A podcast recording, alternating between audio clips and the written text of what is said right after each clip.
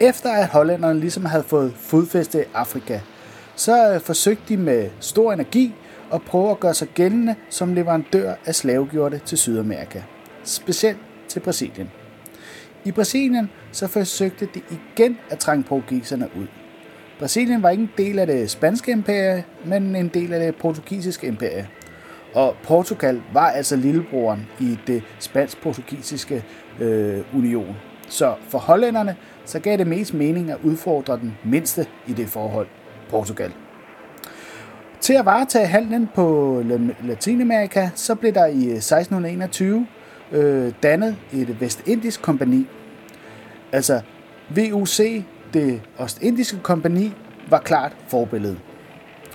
Man forsøgte at kolonisere i Brasilien, men det mislykkedes.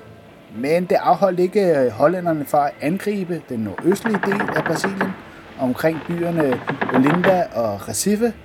Det forsøgte til, at man senere mellem 1638 og 1640 kom til at kontrollere Brasiliens nordøstligste region med hovedstad i Recife.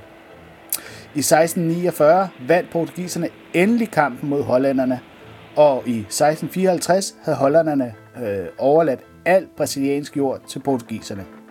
Men en stor del af den brasilianske handel med sukkerrør kom sidenhen på hollændernes hænder i løbet af 1600-tallet.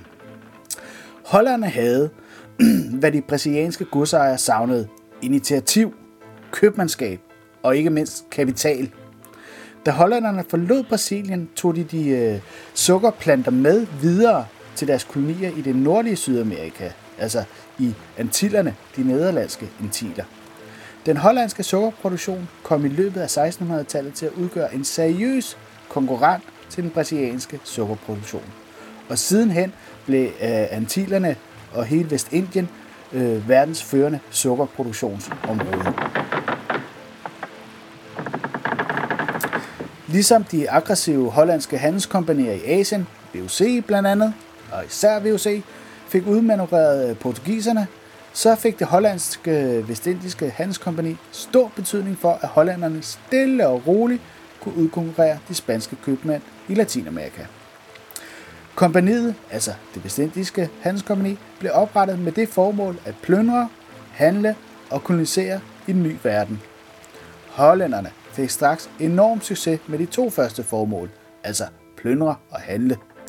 De hollandske skibes aggressiv færd på havene fik store dele af den spanske skibsfart væk fra havene. Selv konvojer blev angrebet, altså spanske konvojer. I 1628 angreb kompagniets bedste admiral, Pet Hein, med en flåde på 31 skibe, en spansk flåde på vej hjem til Spanien. Og alle spanske skibe blev opbragt, uden at der blev løsnet et eneste skud. Gevinsten var ekstrem høj, og den gav kompagniets ejerkreds et overskud på 50% det år. Som derefter, overskuddet altså, blev brugt til at finansiere et omfattende handelskrigstogt mod Brasilien. Så man kan sige, at spanierne selv var med til at finansiere hollændernes angreb på det portugisiske imperie. Nå, men Holland kom altså til at sidde på en meget stor del af den indbringende handel med slavegjorte fra Afrika til Amerika. Og de pressede spanierne over alt, hvor de kunne komme til det.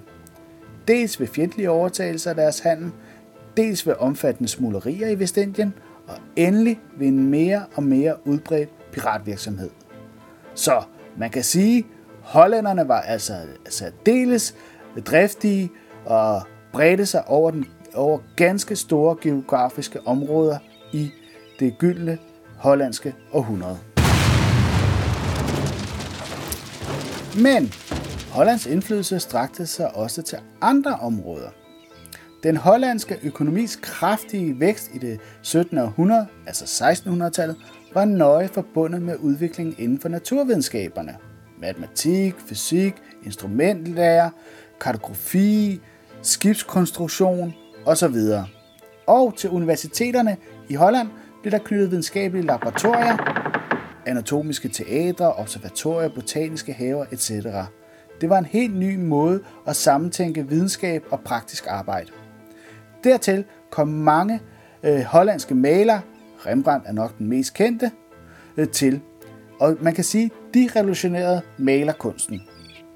Til de velhavende købmænd i Holland, så blev der bygget skibe i den såkaldte renæssancestil, den hollandske renæssancestil eller nederlandske renæssancestil. Og mange af videnskaberne og kunstretningerne blev til stor inspiration for resten af Europa, ikke mindst Danmark.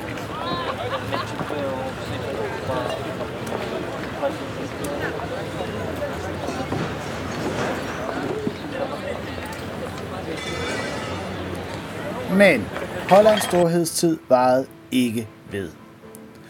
Rige hollændere var der endnu i 1600-tallet, og de var ivrige efter at sætte nye projekter og udforskninger i gang. Men efterhånden så blev de tilfredse med blot at sætte deres penge i jord og andre sikre investeringer. For Holland blev det 18. århundrede en udpræget stagnationsperiode. Det gik nedad. Østersøhandlen tog kraftigt af, og inden for kolonihandlen blev hollænderne mødt med en stigende konkurrence, navnligt fra det engelske East India Company. Som et enkelt lyspunkt, så bevarede Amsterdam dog sin position som verdens førende pengemarkedsby i det 18. århundrede ud. Derefter så flyttede centrum, det finansielle centrum, til London. Som det er set mange gange i løbet af verdenshistorien, så når det går tilbage for en nation eller et imperie, så betyder det ikke, at den enkelte borger ligesom bliver mere modholdende.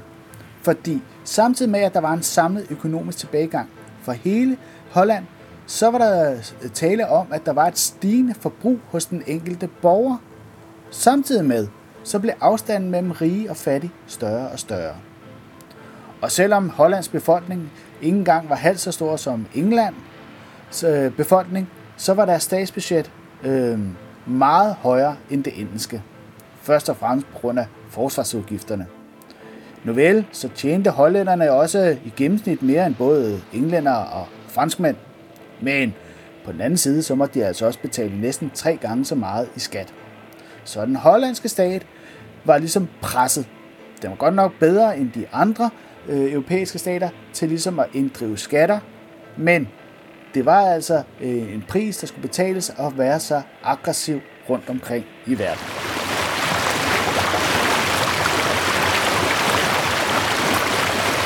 Og hvad har det hollandske gyldne århundrede så med Danmark og dansk søfart at gøre? Jo, dels var Danmark og Holland jo tæt kontakt via handlen i Østersøen, særligt når hollænderne skulle betale Øresundstold, når de sejlede ind igennem strædet. Og så var Danmark og især Christian IV enormt inspireret af Holland. Christian IV forsøgte at få hollandske købmænd, kaptajner, sømænd, arkitekter, kunstmalere, håndværkere etc. til Danmark. Og de danske handelskompagnier, som blev grundlagt i den her periode, var opbygget som VUC, altså det hollandske vestindiske kompagni. Og der var altid en eller anden hollandsk købmand involveret i driften eller etableringen af de her kompagnier. Så Danmark og Holland er på en eller anden måde tæt forbundet i den her periode, men hvor at Holland klart er storebroren, og Danmark er ligesom opkoblingen, som gerne vil udfordre og spise med ved de rige spor.